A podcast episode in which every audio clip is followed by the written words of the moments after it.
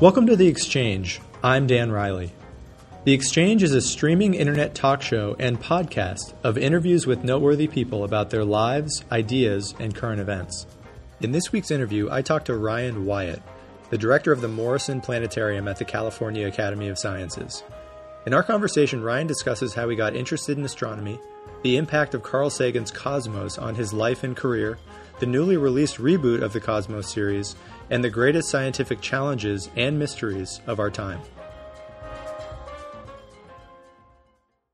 I'm sitting down today with Ryan Wyatt, who is the director of the California Academy of Sciences Planetarium. And uh, Ryan, first of all, thank you for taking the time to sit to sit down with us and talk to the listeners about your life in science and your career, and um, have a discussion about uh, the status of science in the country and some current events as well. Um, I'd like to start sort of by learning a little bit about your personal background and your professional background. Um, how did you get interested in science initially, and especially astronomy? Was there a moment in time, or was it a general trend for you? I, I always had an interest in science growing up, and I think as a child, my greatest interest was probably more in sort of the natural world. In fact, a lot of what researchers here at the California Academy of Sciences do. Uh, and I think if you talked to my family or friends when I was in second grade, they probably would have told you I'd be a, a park ranger or a naturalist of some sort. And it wasn't until I was, I think I was seven and a half, eight, eight years old, and I, my family took a trip to the Adler Planetarium. We were, I grew up in northern Indiana. We moved to, uh, and we we visited the Adler Planetarium when I was about eight, and I saw a show there that was about, uh, in part, the life of the sun mm-hmm. and understanding that it had been around for billions of years and the idea that it wasn't going to last forever, but it had a lifetime of maybe five billion years in the future. And that was disturbing enough. But then I also had the experience of the star projector kind of rising up in the center of the room, this giant spider like multi ton object. And the combined experience of that made a huge impression on me. And I became very interested in astronomy and actually, uh, coincidentally, my family moved to Arizona shortly after that.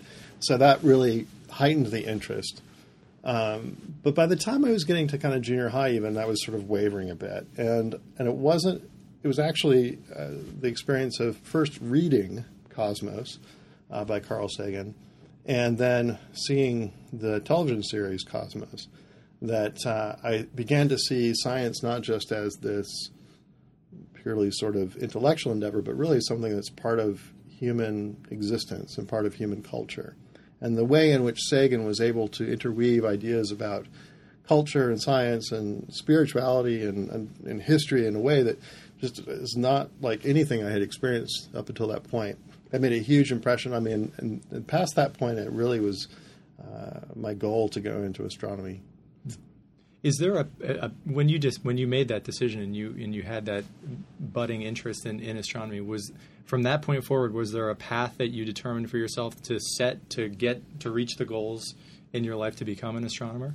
I think I set a path certainly and had intentions. I I also was and probably still am in many ways very easy to distract from paths like those. So I I, I did a great job in my sort of limited opportunities in high school because I didn't go to the most academically sophisticated high school, uh, but did a great job in math and physics and took college courses in order to kind of uh, get ahead of the game in that regard.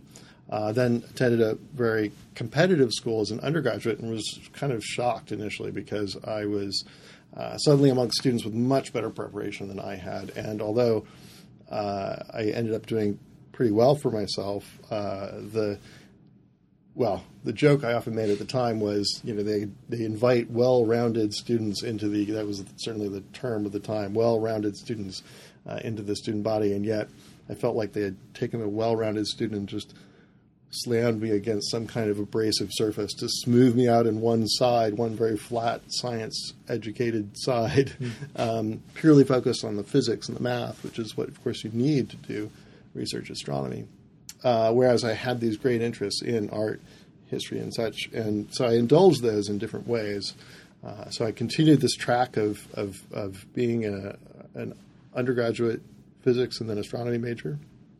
And then I also worked for our college paper, and I drew cartoons, wrote news stories, did music reviews, and then also um, was the art director of a magazine on campus. I was, I was going to school in the late 80s when all of the technology around self publishing was coming into play.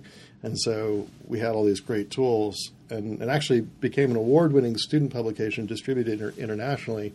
Uh, but that was certainly a distraction from, uh, from the, the science uh, education track. So that ended up playing very nicely into the planetarium world because the uh, astronomy is one of the few sciences that has this great outlet for people who need to express themselves or want to express themselves visually and musically and, and in, a, in a story kind of fashion. Mm-hmm. So that ended up working out well in the end, but it was certainly painful uh, during the process of going to then graduate school and finally deciding to leave that track to become uh, more of an astronomy educator. Did you know at during your your technical um, education that eventually the, the real goal was to direct a planetarium, or did you want to do research at one? No, point? no. At no point really did I ever think that as an undergraduate or even in grad school. I uh, I ended up um, leaving my undergraduate, taking uh, starting a graduate program in astronomy, actually space physics and astronomy, which is a what I thought was an interesting combination. Space physics focuses on really the, the physics of the uh, of the the solar system, uh, not tied to planets and such, but the uh, electrical fields and currents and magnetic fields of the uh, of the sun and planets, and uh, and that and the solar wind and such. So really looking at stuff that was um, at the time, but even even now more so, I would say applicable to some of these astrophysical objects that we were looking at much farther from home. So I thought there was an interesting potential from a science perspective to take this experience of understanding the solar system environment and applying that to things that were interesting questions outside the solar system. At any rate, I was very much geared toward doing research. But um, my first real research task was working with early Hubble Space Telescope data when it was broken. And uh, I, uh, I think that could have driven anyone from astronomy, actually. So around that time, I started moonlighting at the planetarium in New York, in Houston, Texas, in actually. Houston, okay. So this, I was going to grad school at Rice University, and uh, and I, I, enjoyed that. And and as the grad school stuff was getting worse, I decided to sort of take a break, and I was uh, began managing the planetarium there. Um, and then it sort of somehow became a career. Mm-hmm. So I moved from there to open up technologically advanced planetariums in Phoenix, Arizona, and Albuquerque, New Mexico. Then worked at, at what that point was the early, the recently opened uh, Rose Center for Earth and Space in New York, and then uh, moved out here to San Francisco about seven years ago now. Okay. So you mentioned Cosmos. We're, I'd love to learn a little bit about what it was like to experience that as a young person. Were, did you watch that episode literally as it was coming out live? And what what was the reaction culturally as well to that series? It's interesting because I kind of I missed the first run of the show. I actually caught it on its second run. So the show the show had happened, and then my sister gave me a copy of uh, the Cosmos book, which is actually a beautiful book. Um, many illustrations, but uh, also plenty of text to dig into. Uh, and and reading that book over the spring and summer really uh, just captivated me. And so it was actually the book that got me hooked. And then watching the series. And the series then was this so it was kind of probably the opposite of most people's experience of Cosmos. And then the series was just this kind of visual representation of these ideas that uh, I had already found very compelling uh, in reading the book. So, so my experience was probably kind of backward for most people. And honestly, for my family, um, Cosmos was not such a big deal. I came from actually a fairly religious family. Mm.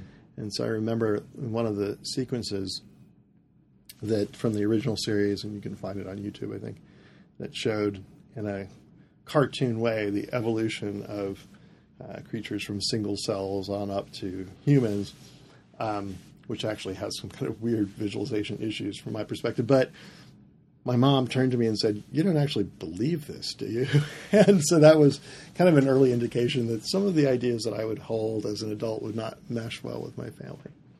Uh, nonetheless, I certainly found it inspiring, and I and I had friends at the time who did, and so and that was kind of the late junior high, early high school kind of period. So uh, it was uh, it was a very you know, specific kind of experience at the time. I, ultimately, I mean, I, I did end up attending Cornell University as an as an undergraduate, and indirectly that was was because of Carl Sagan. He's the reason I, I listed Cornell for my uh, some of my test scores, and they ended up courting me a little more than um, some of the other schools. And when I took a trip there, I really fell in love with the campus and, and the people I met. So, so that's actually what ended up inspiring me. But indirectly, that was that was Carl Sagan's influence as well. Were there bits of information, or maybe it was visually for you, really what what inspired you and made you want to get more into that line of work that were kind of takeaways that has have stuck with you since then? I mean, you mentioned the evolution sequence. Were there other things that really just sort of widened your mind and made you look at the world in a new way? It's interesting because the the the visuals in that show for me, and again, this is probably opposite of most people's experience, were were not what had initially captured my imagination. So those became so the visuals that kind of stick with me. In fact, are some of the real world visuals, uh, and and and Sagan's description of uh, evolutionary process. He talks about the Japanese crabs that have evolved uh, shells that look very similar to the face of a samurai, and his, his discussion about those kind of processes and that. So some of those sequences really stick with me. And I, last time I watched any of the show, and I didn't watch it at all at that point, it was um, about 10 years ago when it had first come out on DVD again. Mm-hmm.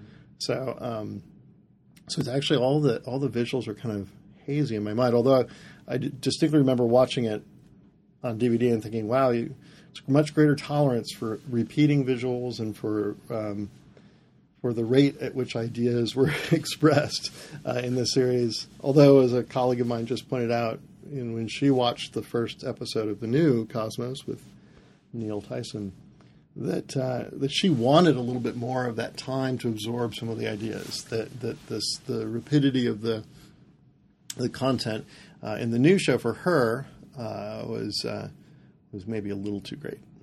You talk about the show. Um, I'd love to talk about the reboot of, of, Cosmos with you a little bit and your initial thoughts about the series. Were you surprised that 30 years after its initial uh, production, they were redoing the show? And what's your what's your initial take based upon what you've seen?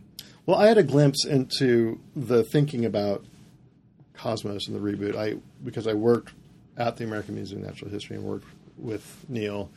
I knew that this project was in the works. Ann Druyan, uh, Carl Sagan's widow, had tried some years before to boot something I think called One Cosmos. It was like this website. It was this early attempt at a new media exposition of some of Sagan's ideas, and that had gone not as well as they had hoped. So I knew that there were these ideas in the work and and uh, in the works, and and uh, and that obviously that, that Neil was was involved, and um, and I really appreciate Neil's approach to some of the content, it's vastly different from Sagan. Very different people. And the resulting shows, and in addition to just being, you know, the early Cosmos, the first chapter, I guess, was in its time a very different thing than what this series will be now. Uh, and, and, and of course, Neil's a very different person from who Carl Sagan was.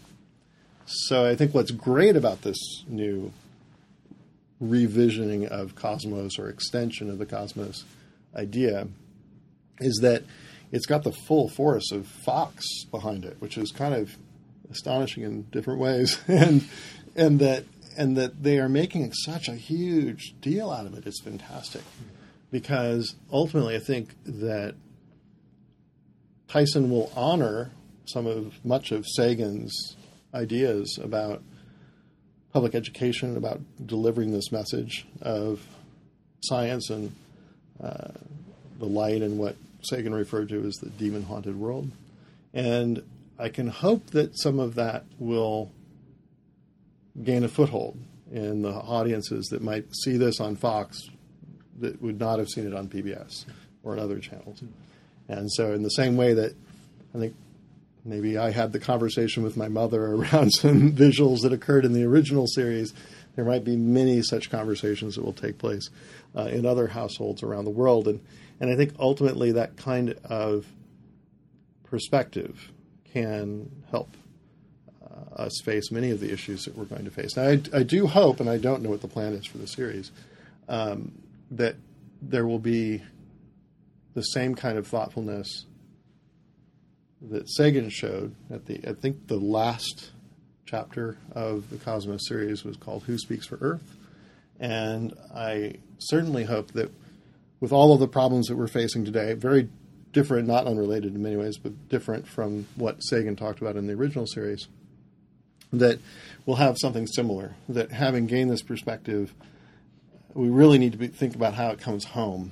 Mm-hmm. And, uh, and in fact, that's something that we think about a lot here at the Academy in terms of the content that we create. I, I, know in that in that last episode he talks about the potential for nuclear war. That that was the big issue of the day, and, right. and still an issue that's relevant in our in our modern world. Clearly, yes. W- what are the what are the big takeaways? I mean, if if you you know could design the last episode yourself of the, of the series, what would be the what would be the take home message? Is it still nuclear war? Is it global warming? Is it what are the what are the top two or three that come to your mind? I mean, climate change and global warming uh, however difficult they may, might be, are topics that are actually kind of almost the easy answer to what's so difficult about what we're facing. And uh, I always had hoped that giving people the tools to look at problems analytically would help people move toward analytic solutions to our problems. It's clear the world doesn't work that way. And we now recognize so focusing actually on that topic of climate change, we now realize we've looked a lot at how people approach that topic and how they react to it, and it's clear that information is part of the solution, that people understanding the process is part of helping what will help people make better decisions, but it's not the most important. People need to be engaged uh, and emo- emotionally as well as intellectually. And we actually kind of have to play to some of our baser instincts to help motivate people to make changes. And it's not clear that we sort of have it within our individual or cultural capacity to make the kind of changes that we have to uh, in order to preserve the kind of lifestyle and, and existence that we have on the planet now. So I think the overall issues of sustainability writ large, which quite frankly play out in social and economic contexts as well. Those are the challenges that we face, particularly in the next 50 years to a century, that will really talk about, will, will really determine uh, where our species goes in the future. You talked uh, about the magnitude of this being a Fox series, and I'm curious to know, you know, this might be the biggest science event for the public for certainly this year potentially, or maybe for a few years, in addition to some NASA programs. What was the special? What made Cosmos possible? Was it a combination of well-financed backers that invested enough money that it was literally just a financial question to build something like a new Cosmos series, or what, what were the ingredients that made this actually a public reality? I think money was certainly part of it, but Seth MacFarlane's role cannot be minimized. He was inspired by Neil and put, I think, not only money behind the idea of a of a an extension of the Cosmos series, but also his own personality and his own uh, influence behind the idea. Mm. So, uh, if you wanted to zero down to something as specific as a person, I think that uh, Seth MacFarlane actually had a tremendous amount to do with it, mm. and and then worked with the Cosmos production team to ensure that they had enough creative control to do what they wanted to do with the content. At least that's my understanding from what from what they've said about the process. Mm-hmm. so much of, of series like that and, and, and uh, the educational process of coming to a place like the California Academy of Sciences is perspective of understanding time or, or trying to get a grasp on time, trying to get a cosmic perspective. I know that there are series and episodes that try to influence people in thinking about things that way. What are the what's the purpose of doing something like that, and how can it help? I mean, we we were talking about climate change and other issues. Is it how new we are as a species? Is it that we need to you know, spiritually come to terms with how wonderful it is that we're actually two people talking with in front of a couple of microphones and able to actually communicate in this way. What what to you is the most impactful for a way to influence the average person walking through the door? I think there are multiple facets to that, and of course, different people react differently to different ideas. So, one of the ideas that I thought, well, in fact, one of my colleagues put it that if we can introduce people to the size of the cosmos and the sort of the vastness of the cosmos, then all our problems will seem relatively small. and I, I, think that's a little bit of a glib approach to it. Yet I think there's a little bit of merit to that. If we can, if we can sort of expand our minds to thinking about these larger concepts, then maybe we can bring that back home to uh, to sort of put some of our issues in context. And then there's some more literal science kind of content in terms of how we put that in context. But but actually, one of the things that I always thought was that that kind of as I had mentioned before, if people have the analytical tools to be able to address some of these issues, then then maybe they can apply apply them. Uh, and I think the nice thing about astronomy is it's sort of politically neutral mm. for the most part. So that when you talk about you know, rules of physics on Venus or or, or, or uh, these more abstract notions, then that can provide a sometimes science ideas that are directly applicable to what we're experiencing here at home, or at least provide a logical structure that can perhaps bleed over into the way we think about mm-hmm. problems closer to home. Hmm. How about in terms of just general resistance to, you know, you mentioned your your mom a little earlier. You know, are there institutional, I mean, are there great institutional barriers that you see on a day to day basis to the sort of ideas that are being perpetuated by Cosmos, the sort of ideas that Sagan talked about in the demon haunted world. Is it religion? Is religion the major force, or what? And what causes that? I mean, psychologically, what do you think is the reason for the resistance to, to science? I think that the resistance that a lot of people have to kind of ideas that are present in either a California Science, California Sciences Planetarium show or, or a series like Cosmos uh, is a combination of, of the psychological need for order and structure and, and, and, the familiar. And I think that's more present in some people than others. It's, it's clear actually from from uh, from psychological studies, but that taken in combination with religious or social ideas that have been reinforced from an early age then becomes sort of self perpetuating. So that's why I think that solutions to these challenges are extraordinarily complex because they really play into uh, how we behave very innately as humans. Right. And you mentioned a little bit ago that it, inf- getting the right information is part of it, but that's not the entire package.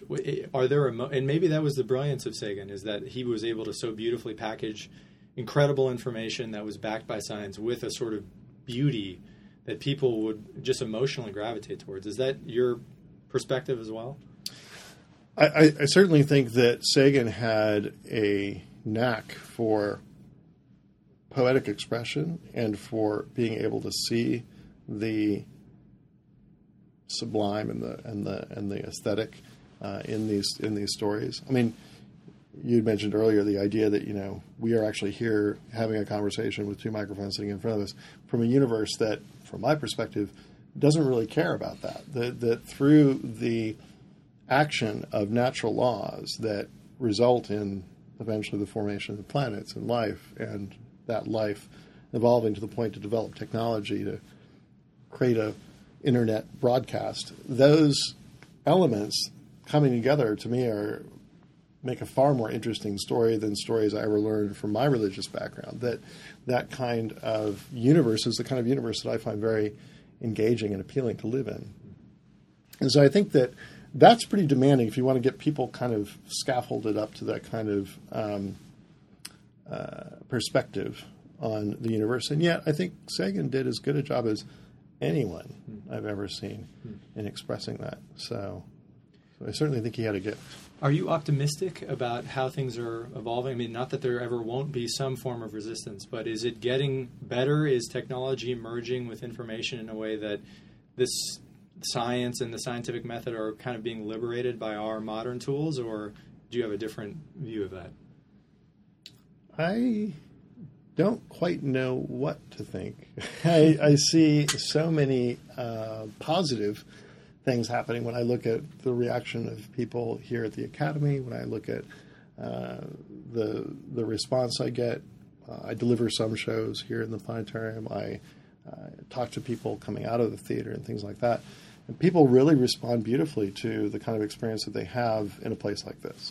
And and yet, of course, that's a very small fraction of the total population. And in fact, one of the questions that some of our presenters have been asking our planetarium audiences is whether they have seen Cosmos. Hmm. And uh, at least from his anecdotal data a few days after the premiere, he said actually not many people have seen it. So that may just mean that the overlap between Fox audiences and the Academy audience is small. I don't know, but uh, but it's interesting to think about you know what the impact really is and, and how much momentum needs to change in order to change the uh, the world around us.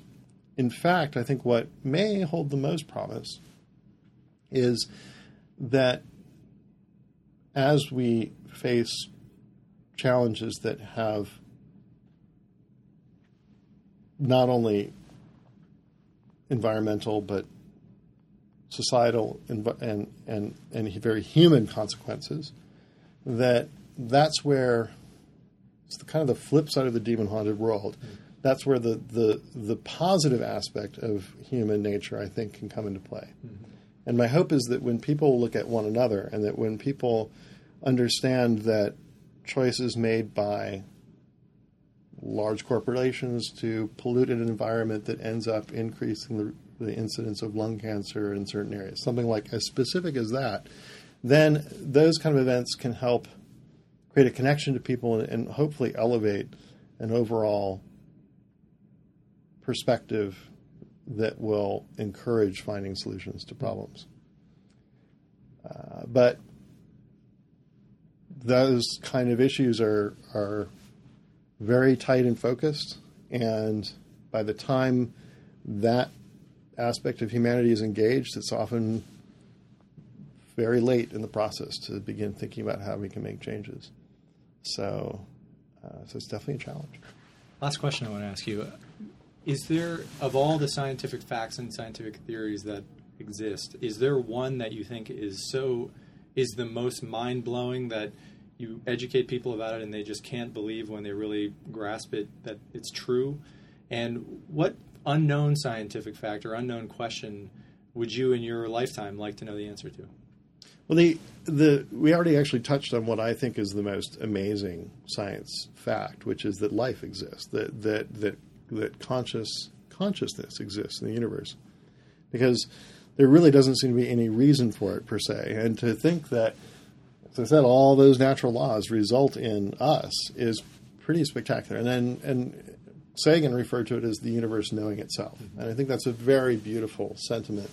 And and of course, it's that's that's so innately obvious to us that because we exist, that it's actually a kind of a weird thing to think that it would be at all surprising, and yet it really is as we learn more and more about the universe. In terms of things that I would love to learn about. Um, I think the discovery of life elsewhere in the universe would certainly be a an encouraging thing to even if it's within our solar system, since that's probably the most likely place that we would find it.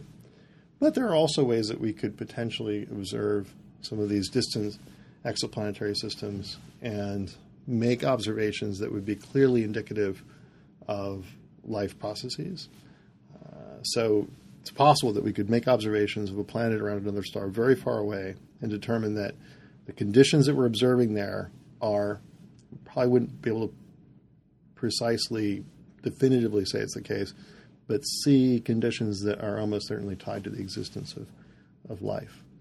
And those are both attainable, I think, within our within my lifetime. That uh, if we send spacecraft to the outer solar system, we could potentially find signs of life. We might find signs of life on Mars, of most likely former life on Mars. Uh, and I certainly think that as we discover more about exoplanetary systems, we are going to be. Uh, they've consistently managed to surprise us. If we put it that way, it's like we, we, we keep finding surprises in the planetary systems that we're discovering. And uh, I think it would be great if we could find, particularly if we find several where we're seeing behavior that's indicative of uh, living processes. I think that would be tremendously exciting. One quick follow up, and how how could that or should that change us if we do make that discovery? I mean, I don't think it'll be as going back to a Sagan reference uh, as, as as distinct as the uh, epiphanies or the reaction that, that occurred in Contact uh, in, uh, in his novel and the movie. Um, but I think that actually, I, I, I can't even begin to predict how people would react. But I can't help but think that if people understood that life existed elsewhere, it would be if not quite a game changer, at least a real epiphany and and, and really eye opening experience for uh, many people on, on the planet. Ryan, thanks so much for coming on the show. Thank you.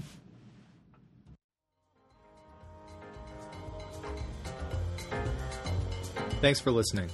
If you're interested in learning more about the exchange, want to listen to episodes online, or would like to reach out to the show, feel free to visit the show's website at theexchangeshow.com.